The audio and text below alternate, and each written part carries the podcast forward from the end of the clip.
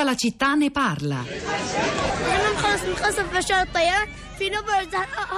L'aereo di Bashar ha bombardato il nostro villaggio. Non finiva mai. Ci ha bombardato la casa. Poi, quando è andato via l'aereo, hanno cominciato a sparare i cecchini sulle case. Mio cugino è morto sotto il bombardamento. Il primo martire del nostro villaggio. Gli è caduta una bomba vicino, l'ha preso e è morto. È morto davanti casa. Abbiamo visto tutto, i cecchini, le bombe. Ci hanno tirato anche dei missili E poi l'aereo. Una volta, mentre ci colpivano con i mortai, è arrivato un aereo da guerra. Si chiama Mick, non ci ha lasciato un attimo. Giorno e notte ci ha bombardato, giorno e notte. والميك ما خلصنا ليل ونهار ضربونا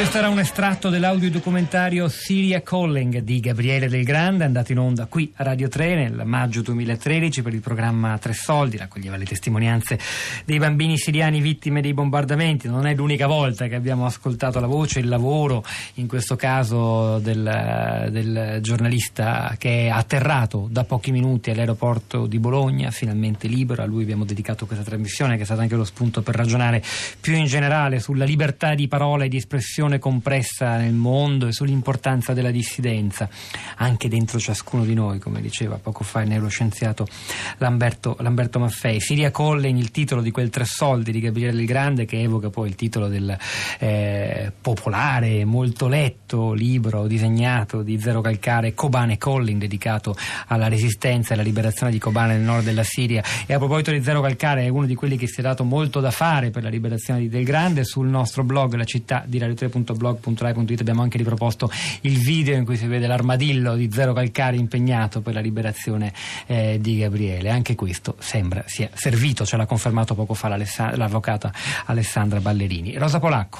Ciao Pietro, buongiorno, buongiorno a tutti. Questa mattina dal, da, da, subito, appena è stata diffusa la notizia sui social network, è stata condivisa eh, la, l'annuncio della, del ritorno di Gabriele Del Grande e grande è stata la, eh, la, la, la, gioia, la, felicit- la felicità, l'euforia di tutti quelli che ancora si limitano a scrivere cose molto semplici e molto importanti, come Francesco, dice Gabriele del Grande libero, tutto il resto oggi conta davvero poco. Eh, sono quasi tutti così i messaggi di questa mattina sui social network, sui nostri profili. Mm, Vinni dice: A me questa storia ha ricordato il film Fuga di mezzanotte, come si fa a pensare di inglobare uno Stato così arretrato in Europa? O forse se fosse stato già inglobato in Europa tutto ciò non sarebbe accaduto. Eh, sul profilo di Luigi Manconi, finalmente Gabriele Del Grande è libero, grazie a Gabriele Del Grande, alla sua compagna Alexandra, al suo avvocato Alessandra Ballerini, al ministro degli esteri e al suo titolare Angelino Alfano. Sotto questo post di Luigi Manconi eh, la maggior parte delle persone che commentano rivolgono i loro ringraziamenti anche a lui, a Manconi stesso. Alessandro dice per tutti Gabriele del mondo, per tutti i giornalisti, i ricercatori, gli oppositori rinchiusi nelle galere turche. Stefano fa un gioco di parole, dice la libertà è una cosa, tra parentesi, del grande. Poi c'era Elisa che in realtà mi aveva scritto, eh, aveva scritto un messaggio privato mh, mm, ieri, l'altro ieri, eh, chissà, anche lei eh, alla notizia eh, adesso avrà una reazione diversa. Dice eh, sono qui che sto guardando, io sto con la sposa, ovviamente con le lacrime agli occhi e il cuore gonfio. Volevo ringraziare tutti voi della radio perché come in tante altre occasioni siete stati voi ad aprirmi a certe storie, a certe prospettive e umanità. Ancora, Anna, semplice, ogni tanto ci si sveglia con una bella notizia. Diana da Padova, buongiorno, benvenuta. Pronto? Sì, buongiorno Diana, a lei la parola. Buongiorno dottor Del Soldà, io vi ho mandato poco fa un messaggio, diciamo, quasi alla fine trasmissione che ho seguito con molta attenzione, come tutte le cose di questi giorni, e le dico che sono una donna molto attempata e che gira da più di un anno con scritto sul cesto della mia bici Verità per Giulio Regeni, cioè questo spirito di, di difesa dei diritti fondamentali dell'uomo che solo la democrazia ti può garantire, cioè la libertà di pensiero, di chiedere, di esprimere in paesi come Turchia, Egitto e tantissimi altri. Tutto ciò non avviene. E noi che abbiamo questo bene infinito, e che lo, lo stiamo diciamo così dando per scontato. Non lo è scontato. E per quello io dico pensiamoci e soprattutto chi ancora lavora nella scuola, e io sono una vecchia insegnante, ha le anime in mano e non può non far capire, lavorare con i giovani sul valore della democrazia che difende tutte le nostre vite. Diana, posso solo ringraziarla, sono bellissime eh. parole che sottoscriviamo al 100%, grazie davvero. Adesso la, la, saluto solo per dare spazio anche ad altri, perché ci sono altri due ascoltatori collegati. Grazie davvero Diana. Gianna, ora ci spostiamo da Padova a Firenze, buongiorno. Sì.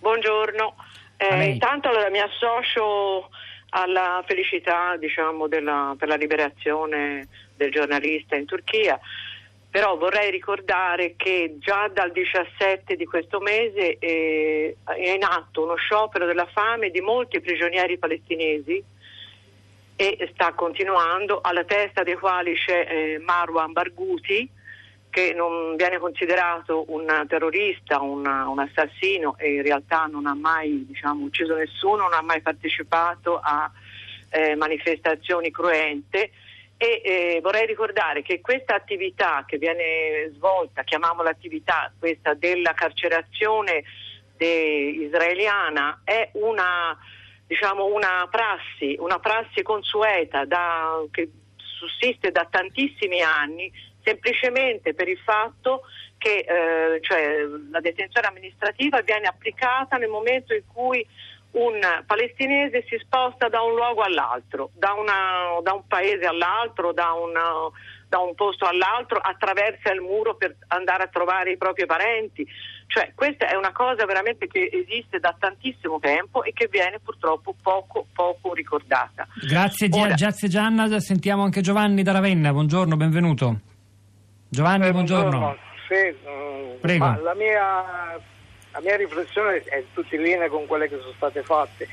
E da quanto ho sentito dal notiziario precedente eh, Alfano avrebbe ringraziato il suo omologo turco, ma una cosa boh, un, po', un po' strana, invece di chiedere le scuse da parte del, del governo turco, cioè ringrazia Ecco, queste mia... sono le prassi della diplomazia. Sì, comunque, insomma, sì. l'importante è che il risultato sia stato raggiunto, Giovanni.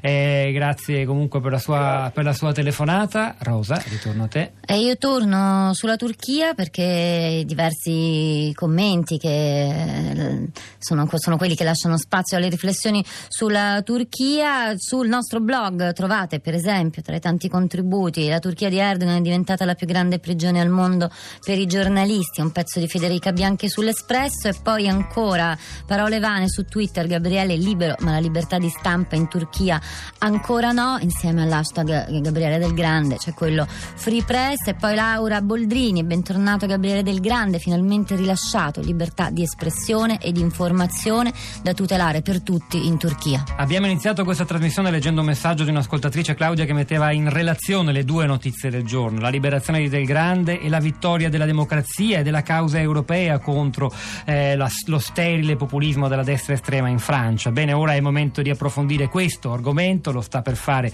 Luigi Spinola a Radio Tremondo andando dentro i risultati, le analisi del voto francese. Noi vi salutiamo anche se continuiamo a lavorare sulla città di radio3.blog.rai.it. Vi ricordo che c'era Daniele Di Noia stamani alla parte tecnica, Cristina Faloce alla regia, Pietro del Soldà e Rosa Polacco a questi microfoni, a dire del vetro anche Cristiana Castellotti e Florinda Fiamma. A domani!